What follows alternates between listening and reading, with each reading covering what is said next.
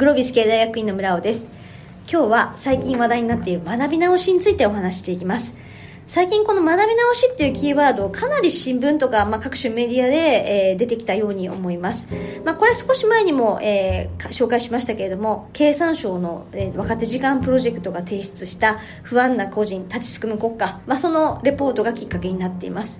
まあ、この中で言われていた、やはり今の社会システムは、まあ、高度成長期の、まあ、この成長がすごく前提、成長していく経済を前提に作られたもので、で、まあ、この先の時代は、やっぱこれがなかなかもう崩壊しようとしてますね、というようなところから、まあ、学び直しが大事ですよ、という話につながっていくわけです。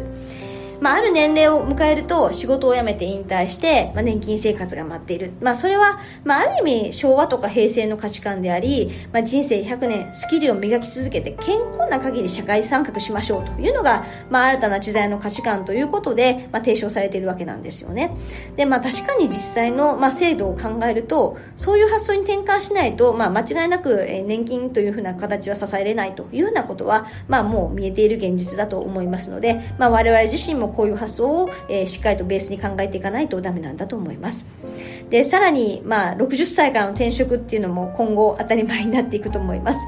まあね、あの、老後で、まあ、第二のキャリアというよりも、60歳からは今度、セカンドキャリアとして、まあ、これからまたさらに転職していくということで、引退じゃなくて、新たな仕事、まあ、そんな発想なんですよね。で、じゃあ今度、なんで学ぶ必要があるのかっていうことをそことつなげて考えていくと、まあ、当たり前に、昭和平成に必要とされた能力と、まあ、これからの時代に求められる能力、ガラッと変わりつつあるし、まあ、さらにこれからは変わり続ける時代に、突入しているということなんです。なんで変わり続けるかっていうと、まあ、皆さんさんもすでに感じておられると思うんですけれども、まあ、今の社会の環境自体が昔よりも非常に速いスピードで新しいものが次々と生み出されて、まあ、競合、まあ、そもそも誰が競合なのかもはやわからないみたいな形で、まあ、頑張っても頑張っても追いつかないぐらい、まあ、激しく変化をしているというふうな状況です。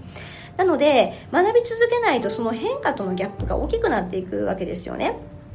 社会の変化のスピードと同じスピードで成長して初めて、まあ、その時代の能力に追いついている、まあ、そんな感覚を持っていく必要があります、まあ、つまり学ばなければ取り残されていくってことなんですよね。相対的にスキルも陳腐化していくということになりますので、まあ、そんなところのイメージです、まあ、実際に野村総研が出したレポートの中で、まあ、大きな潮流ということで日本の労働者の約50%が AI やロボットで代替可能ということが、えー、挙げられてました。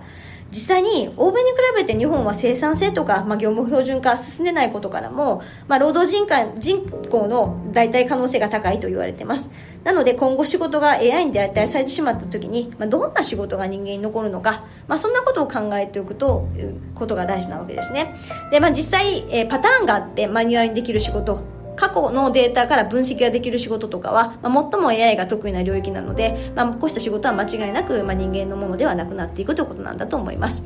で同時にもう一個意識しておかなければならないのはスキルの寿命というものなんです。もちろん領域にもよると思うんですけれども例えばマーケティングの領域なんかでいうとウェブ制作とかまあデジタルマーケのエリアっていうのは次から次へと新しいツールが出てくるわけですよね。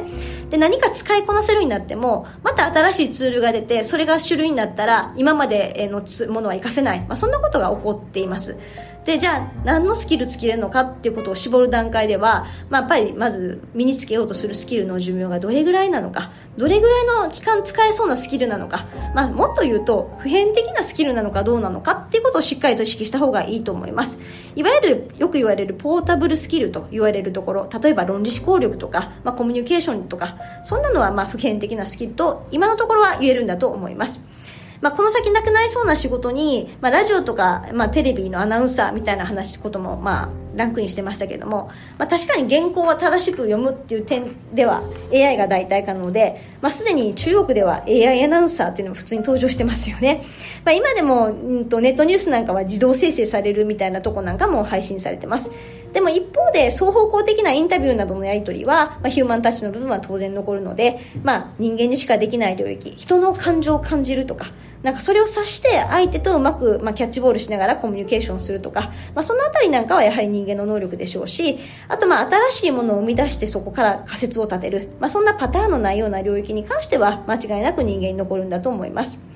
まあ、この先の10年後、えー、どういったところが人間にさらに残っていきそうなのかっていうことも考えながら、まあ、自分はどの領域で、えー、この先の新しいスキルを身につけるのか、まあ、50%の仕事がなくなるということは新しく50%の仕事が生まれるってことなので、まあ、今気づいて誰よりも早く能力開発をすれば、まあ、新しい仕事がもう選び放題、まあ、そんなふうにも捉えることができると思いますんで、えー、一体自分がやりたい領域何なのかってことを考えた上で、まあ、ワクワクする領域で、まあ、ぜひ学ぶことを考えていっていくのがいいんじゃないかなというふうに思います。今日のまとめです。まあ、あの学ぶべき、まあ、理由というところもあるわけなんですが、まあ、学ばなければならないと考えると非常に辛いわけですが、まあ、これだけスピードの速い時代つまりいろんな時代を生きれるっていうふうなところある意味ワクワクしようと思える部分だとも思いますので、えー、新しい成果が、まあ、見える学んだ分だけ、まあ、能力開発した分だけ多くの価値を、まあ、社会にもたらすことができる、まあ、そういうふうに考えて、えー、学びの動機を自分自身の中でもうまく育てていけるといいのではないかと思います。